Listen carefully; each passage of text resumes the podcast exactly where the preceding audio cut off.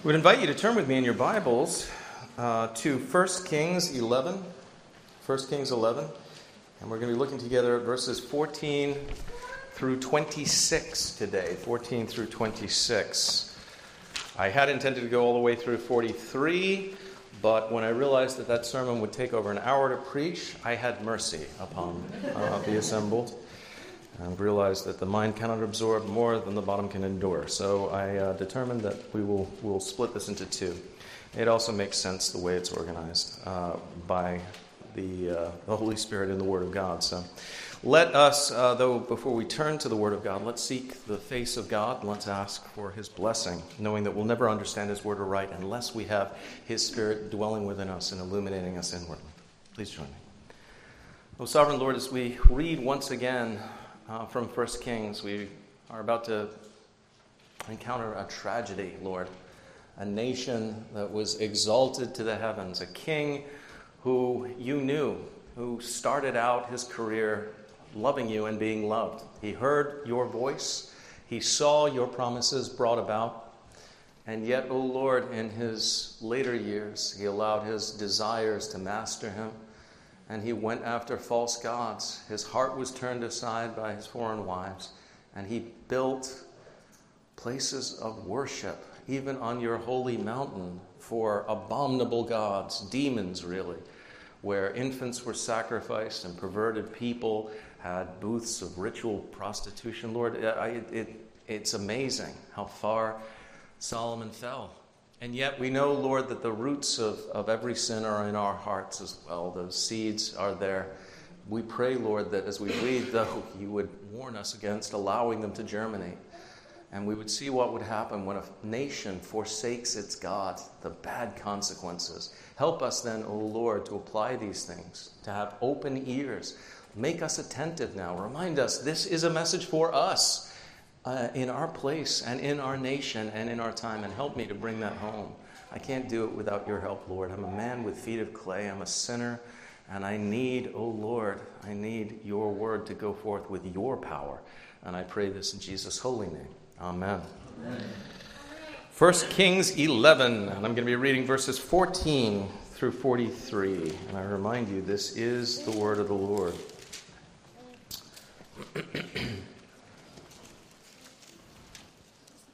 Now the Lord raised up an adversary against Solomon, Hadad the Edomite. He was descendant of the king in Edom. For it happened when David was in Edom and Joab, the commander of the army, had gone up to bury the slain after he had killed every male in Edom, because for six months Joab remained there with all Israel until he had cut down every male in Edom, that Hadad fled to go to Egypt, he and certain Edomites of his father's servants with him. Hadad was still a little child then they arose from Midian and came to Paran, and they took men with them from Paran and came to Egypt, to Pharaoh, king of Egypt, who gave him a house, apportioned food for him, and gave him land. And Hadad found great favor in the sight of Pharaoh, so that he gave him as wife the sister of his own wife, that is, the sister of Queen Tahpenes. Then the sister of Tahpenes bore him Genubath, his son, who, whom Tahpenes weaned in Pharaoh's house. And Genubath was in Pharaoh's household among the sons of Pharaoh. So when Hadad heard in Egypt that David rested with his fathers and that Joab, the commander of the army, was dead, Hadad said to Pharaoh, Let me depart, that I may go to my own country. Then Pharaoh said to him, But what have you lacked with me, that suddenly you seek to go to your own country? So he answered, Nothing, but do let me go anyway. And God raised up another adversary against him Rezon, the son of Eliada, who had fled from his lord Hadadezer, king of Zobah. So he gathered men to him and became captain over a band of raiders when David killed those of Zobah. And they went to Damascus and dwelt there and reigned in Damascus. He was an adversary of Israel all the days of Solomon, besides the trouble that Hadad caused. And he abhorred Israel and reigned over Syria. The grass withers and the flower fades, but the word of our God will stand forever. When we read about Israel in this particular chapter of Scripture, we need to remember we're talking about an Israel that was really, uh, in one sense, in the sense that nations seem to value, was at, at their very height. Israel's economy had never been larger or more robust. Her king was glorious. Foreign monarchs would travel thousands of miles just to hear his wisdom, just to see his kingdom. And for the first time, Israel had merchant shipping. She was the premier arms trader in that particular area, trading weapons to the Hittites and the Egyptians and so on. She had a robust standing army, and for the first time, she had a massive cavalry component in that armor, uh, in that uh, uh, in that army. Uh, she had an armored division of her own now. These chariots that were imported by by Solomon and used. The nations that had historically been a thorn in her side were either at peace or subdued. They had been put down. We don't read about the Philistines tra- uh, travailing them any longer. The Canaanites are not a problem. The Moabites are not a problem, and so on. These nations are no longer afflicting them on a regular basis. Everything's fine, right? Well, no. We also remember that Israel is on the cusp of disaster. Israel is about to be split in two. She's about to enter into a protracted period of wars and rebellions and disasters and droughts and famines. And why? Why is this all going to happen? Why are they going to go from being so exalted amongst the nations to suddenly brought low? Is it because of high taxes and forced labor? Well, they existed under Solomon. They didn't help, but that's not why it happened. The Lord made it very clear why disaster was about to be visited upon the nation. He made it clear through his words to Solomon himself. If you back up to the previous section that we read last week and, and verse 9. So the Lord became angry with Solomon because his heart had turned from the Lord God of Israel, who had appeared to him twice and had commanded him concerning this thing that he should not go after other gods. But he did not keep what the Lord had commanded. Therefore, the Lord said to Solomon, Because you have done this and have not kept my covenant and my statutes which I have commanded you, I will surely tear the kingdom away from you and give it to your servant. Nevertheless, I will not do it in your days. For the sake of your father David, I will tear it out of the hand of your son. However, I will not tear away the whole kingdom. I will give one tribe to your son for the sake of my servant David and for the sake of Jerusalem, which I have chosen. Now, the Lord had been gracious beyond measure to David. You remember, David was not a perfect king. He was a good king because his heart was after the Lord, but he too had allowed women and uh, the finer things of kingship to, to lead him down bad paths. He had entered into that terrible sin with the wife of Uriah, Bathsheba, and then he had put his faithful, mighty man Uriah the Hittite to death, murdering him in the midst of battle by the hand of, of Joab, essentially, who sent him too far towards the walls and he was struck down.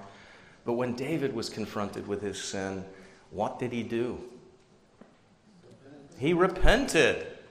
He said, when Nathan confronted him with that parable about the man who had taken the lamb from his neighbor instead of one of the many lambs from his own flock and had served it to a guest, he, he had said, when it became clear it was he who was being talked about, You are the man, says Nathan. And David's response was, I have sinned.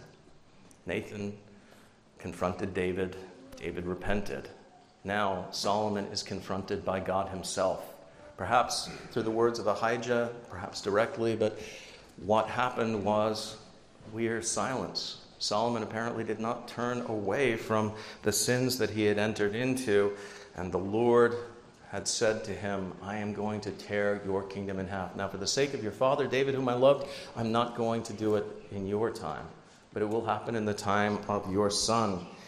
And we see also a series now of external afflictions also coming upon the nation. Before Israel, there had been this wonderful uh, declaration by Solomon that, you know, now we have a time of peace. The kingdom is expanded, but now war is upon them again. First, we learn about Hadad, a prince of the Edomites. Now, Hadad's name comes from one of the names of Baal, the, the thunder gods. He's a, he's a pagan himself. But the, we need to remember the Edomites were relatives of the Israelites. The Edomites, of course, were descendants of Esau, the brother of Jacob, and therefore they were related to the Israelites. But like the two brothers who had a struggle that went back all the way to the, to the womb, you remember Rebecca had asked, why, why, why are they fighting within me if, this, if the pregnancy is okay? Well, there's two nations within your womb, she was told, and they are essentially warring already with one another. And there had constantly been war since their birth between the Israelites and the Edomites. And that, of course, had accelerated when the Israelites entered the promised land. Now, we read that Hadad had been a prince of the Edomites, and he had escaped from this brutal campaign. David had sent Joab into the land, uh, and they had remained there six months attempting to exterminate these troublesome Edomites. Uh, the interesting thing is the, the verse that uh, talks about he was there to bury the dead, I think, uh, to bury, gone up to bury the slain, also could mean that he was searching out uh, the people in the caves who were hiding. So the idea was that Joab had attempted to wipe out the entire male population of Edom. Uh, as we see, he didn't succeed entirely, but uh, he'd gotten rid of a lot of them. Now, members of the royal household, therefore, had fled. They had gone to other nations, and eventually they had gone down to Egypt. And there he had, like a, a, a Joseph of, the, of that period, he had grown in favor with Pharaoh. And this may have been a, a following Pharaoh who did not like Israel, but it's almost certain that this was also the same Pharaoh who had given, uh, initially at least, when he had gotten into Egypt, a Pharaoh who was actually related by marriage, the marriage of his daughter, to Solomon, had harbored this refugee, this enemy of Israel, within his own kingdom. Uh, and eventually, we're going to see him leaving the kingdom of Egypt and going back to Edom. He didn't forget, this man Hadad, what Israel had done to his people. He even named his son Genubath, uh, which means to steal. It comes from a Hebrew root word, uh, ganab. And he, it was a daily reminder that these Hebrews, these Israelites, had stolen the kingdom from him, from his perspective. So, Hadad, what did he do? He probably returned back to his homeland, which was perfectly adapted for guerrilla warfare. Edom was rocky and craggy and so on. It had lots of, of places where you could take refuge from a larger force. And he probably conducted uh, guerrilla warfare against the Israelites from that time forward. Uh, so there was war to the south of Israel. They were fighting this, uh, this bandit leader, this guerrilla leader in Edom.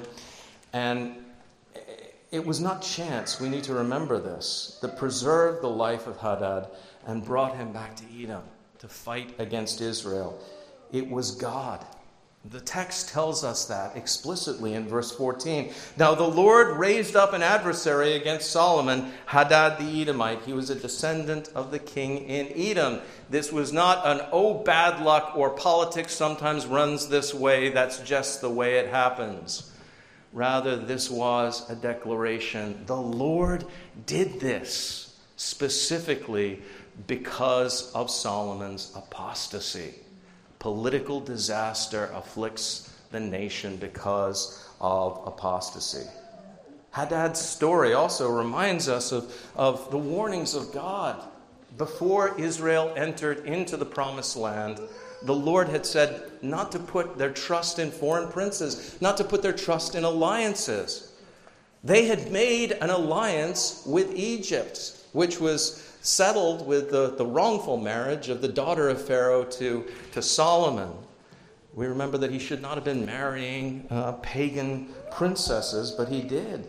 But we see how futile alliances with the world are.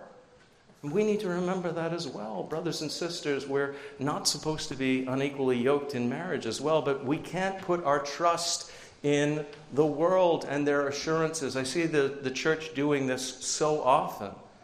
Sometimes in the political sphere, they'll, they'll say, okay, let's, uh, we saw it in legislation that happened recently where they, uh, they said, okay, we'll, uh, we'll enter into a bargain with you, okay? We'll, we'll allow for special privileges, special status uh, for um, homosexuals and people in the LGBTQIA uh, so, um, community so that they would have the same protections that were normally accorded to people of, of different ethnicity, different race, and so on. We're going to make that into a protected class as well so that they can't be refused employment and so on. We'll go ahead and we'll do that. But in return, but in return, uh, you won't force us to marry them in our churches. Deal? And the world says, oh, yes, deal. and we get the same kind of deal that the Indians got again and again and again from the government. Brothers and sisters, there are no protections. There are protections, yes, uh, built into the bill for churches, but there's no protections for businessmen. There's no protections for Christians in their own particular businesses. They're thrown under the, the bus by this particular deal. But yet, I see this kind of thing happening again and again. But Solomon, what did he do? He trusted, well, I can, I can assure myself of peace on all sides if I just enter into these marriages, not only with this, only with this princess of Egypt, but also with the surrounding nations. And then I enter into favorable relations with them. I trade chariots with them and so on. And yet we read that Egypt is harboring their enemies. It was not something that they planned to, to keep, it was something where the people enter into a, an agreement and they're already plotting to break that agreement. We read also that the Lord raised up against Solomon another adversary. He has trouble on the south, now he's got trouble on the north. He raises up a, an adversary by the name of Rezon who had taken over Damascus, and he had reigned there and made war with Solomon. Incidentally, you'll see again and again that word adversary. In the Hebrew, the word adversary is actually Satan.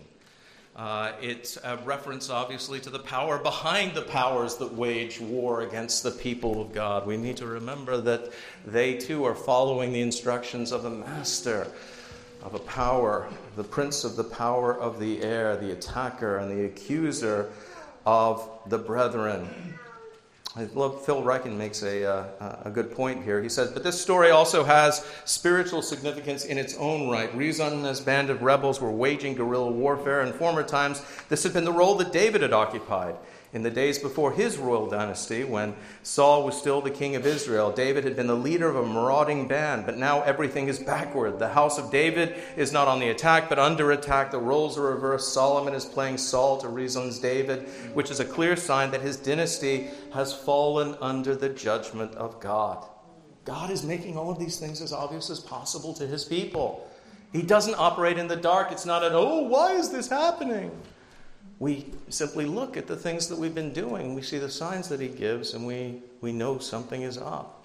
Now, brothers and sisters, I, I, need to make this point, and I'll make it as quickly as possible. Sometimes we're, we're tempted to try to read providence. Something terrible happens, and we try to, you know, say, this happened because of this, and so on. But when there's a continuous string of unfortunate events, if I can put it that way, there's plague and famine and war and so on, and they just keep happening. At some point, God's people need to start asking maybe the Lord is not pleased with us. Maybe there's something we're doing. In this case, it should have been absolutely obvious that the apostasy, the very fact that they were, they were sacrificing the infant children of Israel on the same mount that the temple had been bought, uh, built on, that should have been a signal. We're, we're on the wrong path here. Well, what's happening now to Israel is a fulfillment of the Lord's promise. He had said in 2 Samuel 7:14 to David regarding his the descendants who would be on his throne. He said, "I will be his father and he shall be my son. If he commits iniquity, I will chasten him with the rod of men and the blows of the son of men." And that chastening now is beginning for the iniquity that Solomon had committed. What we see unfolding here is essentially a tragedy, uh, almost Greek tragedy, where we have a king who is who is doing things that are going to cause ultimately his downfall. Incidentally, this is apropos of absolutely nothing, but um, I learned recently that the uh, where the word tragedy comes from. I had no idea of its provenance, but apparently it comes from uh, two words. Uh, the first tragos, which means goat, an ode song. It's a goat song, you know, the, the song of a goat. Apparently, goat songs don't go well. That's, uh, they're not pleasing to the ear, they're tragic here. So, Unfortunately, Solomon has become the goat, and uh, in the old Charlie Brown sense, not the greatest of all time in modern parlance.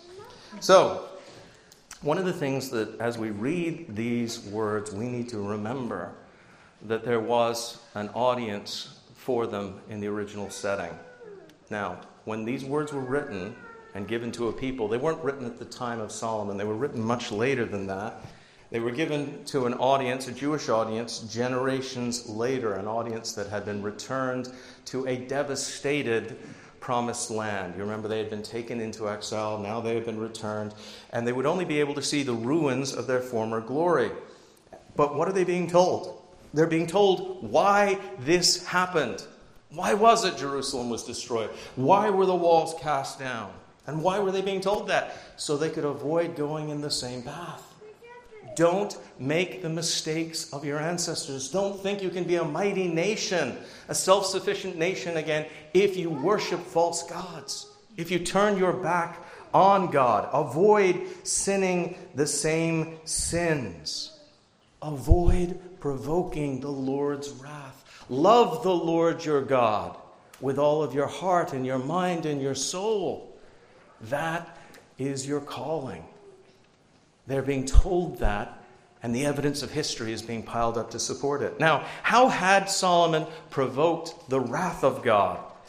Well, we know that God is infinitely worthy of our love naturally. He is our creator, He's the one who brought us into being. But he had a particularly strong relationship with Solomon, didn't he? He made these promises to him, he enriched him, he gave him wisdom beyond the wisdom, ordinary wisdom of men, and yet despite the fact that God had loved him, God had watched over him, God had provided for him, his heart had turned away from the Lord his God. He had gone after uh, gold and horses, and in particular women, and then his foreign wives had turned him towards the worship of these false gods. He had gone after other gods and built temples for them on the Temple Mount. Now, what is the first commandment? The first commandment is, You shall have no other gods before me. Now, the Shorter Catechism is particularly helpful here. The Westminster Shorter Catechism. It asks first, which is the first commandment? The first commandment is, Thou shalt have no other gods before me. And then in question 48, it asks this What are we specially taught by these words before me in the first commandment? These words before me in the first commandment teach us that God, who seeth all things, taketh notice of and is much displeased with the sin of having any other God. God was, to put it mildly, most displeased with Solomon's sin of having other gods and then leading Israel into the worship of these other gods. And what made it even worse, it's bad when people fail to worship the Lord their God who really made them, the true God of heaven and earth, and they go after false gods or false idols. But it's even worse when they sin not in ignorance, not in darkness, but they sin in knowledge. And perhaps no one has sinned with greater knowledge than Solomon. I mean, consider this. Solomon could probably have explained the first commandment better than anyone here. He could have plumbed its depth, depth rather, and given us insight into it. But yet he had not only broken this commandment and gone on to sin by following other gods. He had added, he had aggravated it by, by allowing the abominable worship practices of these other gods. Uh, he, he, remember, he would allow the infant sacrifice of their children to, to gods like Molech, uh, or introducing the, the shrine prostitutes, the perverted persons. That would have been uh, homosexual shrine prostitutes into the land. Terrible things that the Lord abominates. And yet, he had encouraged them, knowing that the Lord had said, If you do these things, my wrath will be upon you. Wrath. The wrath of God. It's interesting, isn't it, how, how little time we spend thinking about the wrath of God. And I wonder how much time Solomon spent thinking about the wrath of God. How in his time, perhaps, he had, as I said, that attitude of latitude. Well, the Lord, surely, he's you know, I have all these foreign women. I love them. I want to please them. There are all these nations. Pluralism's okay, blah, blah, blah, blah. You make up all these excuses for yourself. You ignore the wrath of God. But the wrath of God is a reality. I was reminded of, of the depths of the wrath of God in a way that was convicting, and actually it was very scary. I was driving back uh, recently, uh, and I was once again listening uh, to J.I. Packer's book, Knowing God. If you haven't read Knowing God yet, you really need to. It's one of the best books introducing you to the fundamentals of the Christian faith in a, in a sound way, a deep way as well, that examines it in a wholehearted way. So that's Knowing God. Go read it. You can get to heaven without having read it, yes. But why would you take the chance, as the saying goes? So, in any event, this is what Packer says about wrath. He says, Wrath is an Old English word defined in my dictionary as deep, intense anger and indignation. Anger is defined as stirring of resentful displeasure and strong antagonism by a sense of injury or insult. Indignation as righteous anger aroused by injustice and baseness. Such is wrath. And wrath, the Bible tells us, is an attribute of God. Is that something that we think about? Wrath is an attribute of God. I mean, we all know He's love, love, love, right? And He's holy, holy, holy. But wrath is an attribute that He has as well divine wrath, righteous wrath. The modern habit throughout the Christian church is to play the subject down. Those who still believe in the wrath of God, not all do, say little about it.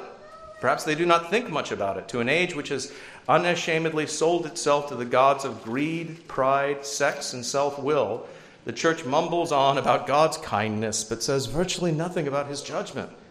How often during the past year did you hear, or if you are a minister, did you preach a sermon on the wrath of God?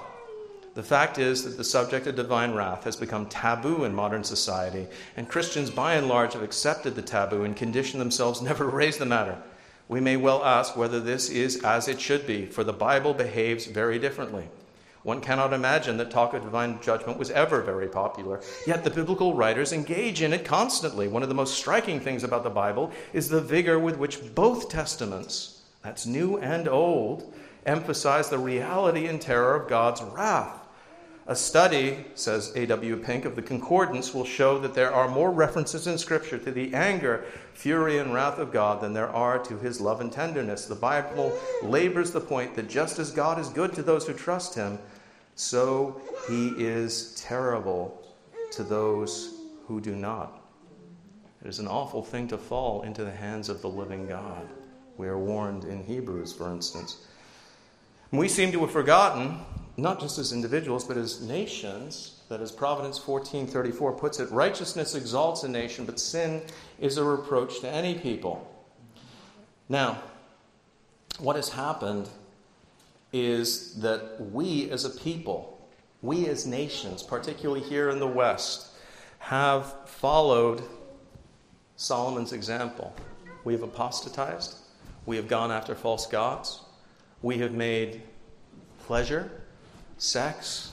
We have made uh, all sorts of abominable practices, things that we pursue, things that we say are good. Initially, we built them alongside of our places of worship. We said we can, we can follow after money and we can follow after all, all the, the abominable forms of, of pleasure that we're pursuing. We can do them all at the same time. And then gradually, of course, now the places of God's worship, they're disappearing from our society. Europe is, is far worse at this point in time than the United States.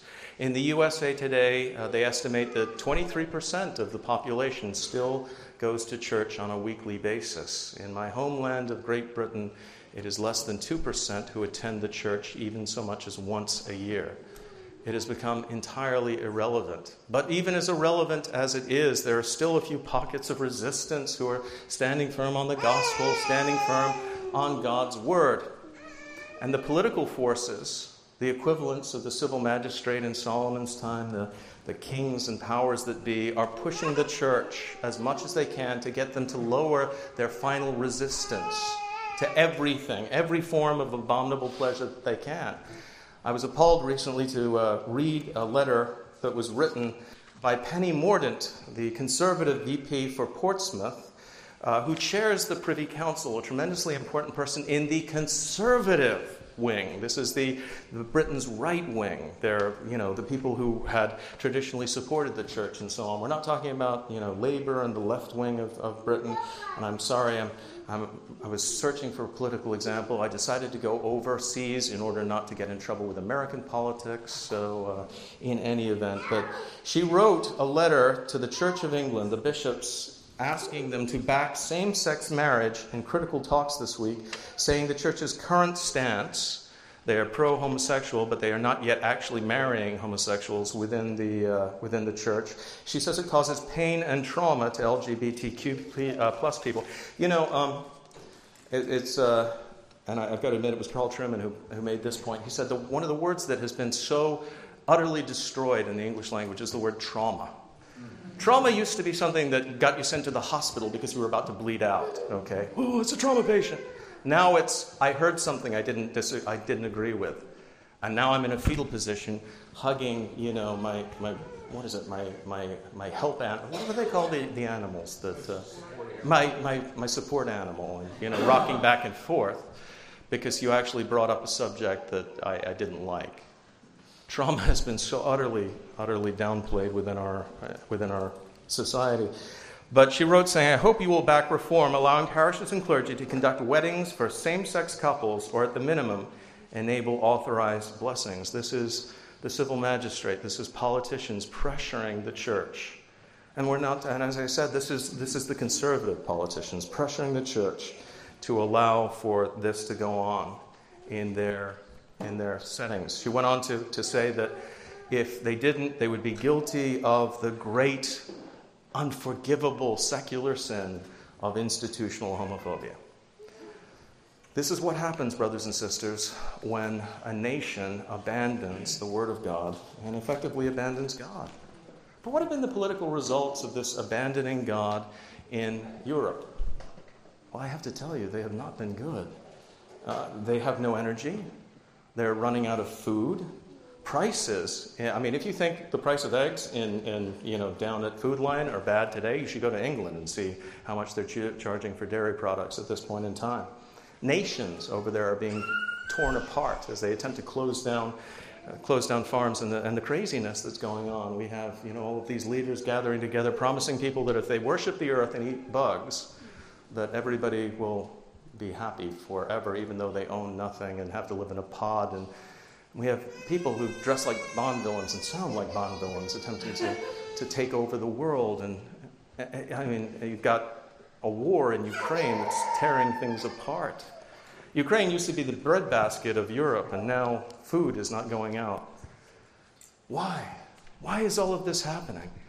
Well, brothers and sisters, if, if you don't think that the Lord raised up Vladimir Putin and Klaus Schwab and all the other opponents that were destroying Europe, just as surely as he raised up Hadad and Rezon, I don't think we're reading the same book.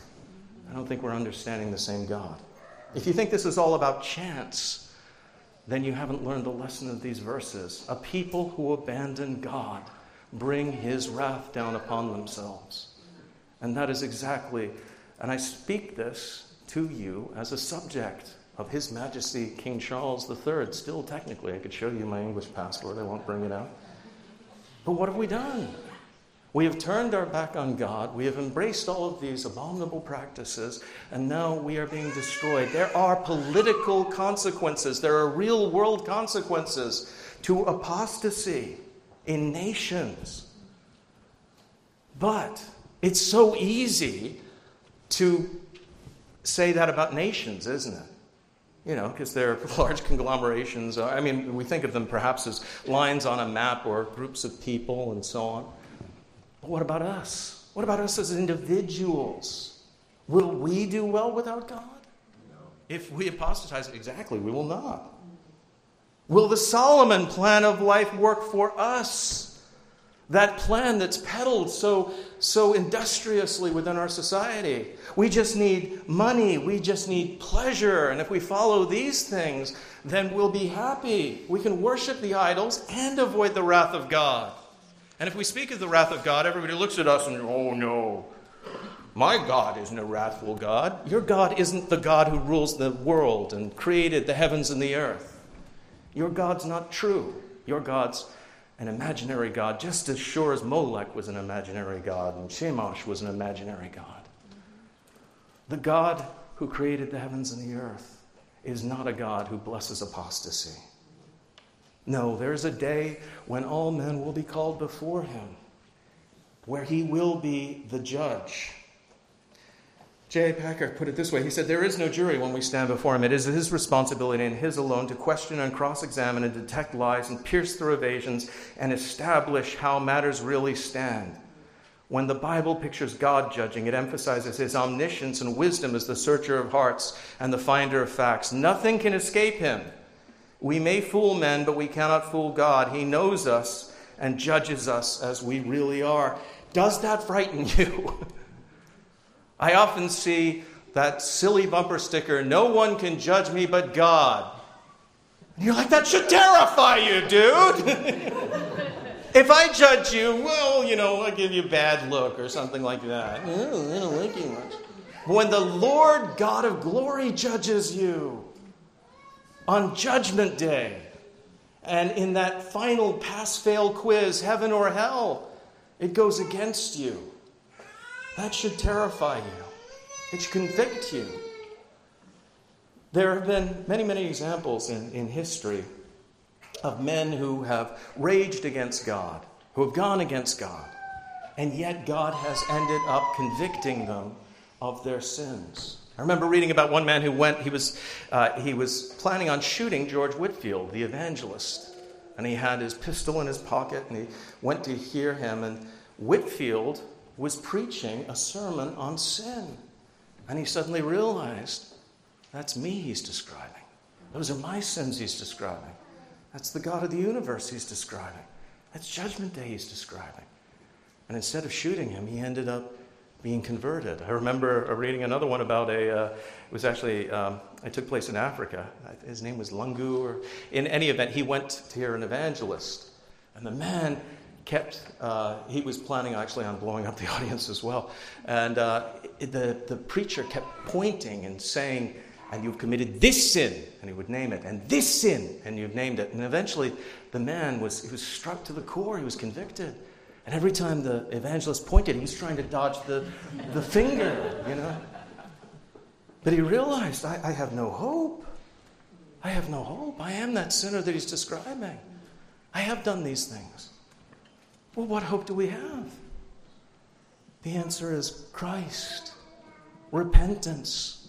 The same God who saved David by the work of his own descendant, great David's greater son, Jesus Christ, remains available to all who will come to him with a repentant heart. Because I have to tell you, we may not, I mean, some of you may be sitting there, well, I don't have a thousand wives. Uh, you can check. You know, look it up. Got one. And, you know, I do okay, but I don't have, you know, forests of gold or anything like that. And yet, can you honestly say you're not guilty of idolatry? Can any of you honestly say, those who are at least reaching adult age, that you're not guilty of sexual sin? That you have not gone against the will of God? What did we, what did we confess? Didn't we start out confessing that if we say we have no sin, we deceive ourselves and the truth is not in us? But it doesn't end there, does it? It says, if we confess our sins, he is faithful and just to forgive us our sins and to cleanse us from all unrighteousness. How? Well, through the work of Jesus Christ. Paul, you remember, was a great sinner. He had persecuted the church.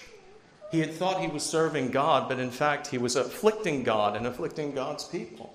And yet, he was able to write to Gentiles who had literally been worshiping idols and following them. He was able to say this Therefore, remember that you, once Gentiles in the flesh, who are called uncircumcision by what is called the circumcision made in the flesh by hands, that at that time you were without Christ, being aliens from the commonwealth of Israel and strangers from the covenants of promise, having no hope and without God in the world. But now, in Christ Jesus, you who were once off have been brought near by the blood of Christ. The blood of Christ is what cleanses us from all iniquity. The blood of Christ is our only hope when we stand before the throne. if we stand clothed in his righteousness, having been cleansed in his blood, then when God looks at us, it will not be as an angry judge judging us by our works, but it will be as a father looking and seeing us in Christ and judging us by his merit and his work. That is what we so desperately need. That's what our nation so desperately needs. We can try to vote better. Perhaps we should vote better. Yes, that'd be great. But that will not save us. Economic revival will not save us. A stronger military will not save us. What will save us is justification by faith alone in Christ alone, and a return once again to the preaching of His word and to God's standard. Merely grumbling uh, or any other solution we can come up with will not be enough. We need reformation. We need the Holy Spirit. We need God's Word. And most importantly, we need God's Son, the Lord Jesus Christ. Are you preaching Him to your neighbors? Is He the center of your life? Or have you allowed other things to take control of your heart? Bigger and bigger portions of it. Things perhaps other people don't know about, but you know about it. I want to leave you with a word. It's actually from J.C. Ryle. Um, I erroneously I've been quoting Packer a lot, so I put Packer on your Sabbath meditation. But let's, let's finish with the Sabbath meditation about the kind of people that we need to be. And men, particularly, read, read this with open eyes. We read there a zealous man in religion is preeminently a man of one thing. It is not enough to say that he is earnest, hearty, uncompromising, thoroughgoing, wholehearted, fervent in spirit. He only sees one thing he cares for one thing. He lives for one thing. He is swallowed up in one thing. And that one thing is to please God. Whether he lives or whether he dies, whether he has health or whether he has sickness, whether he is rich or whether he is poor, whether he pleases man, whether he gives offense, whether he is thought wise or whether he is thought foolish, whether he gets blame or whether he gets praise, whether he gets honor or whether he gets shame, for all this the zealous man cares nothing at all. He burns for one thing, and that one thing is to please God and to advance God's glory. Solomon lost sight of that.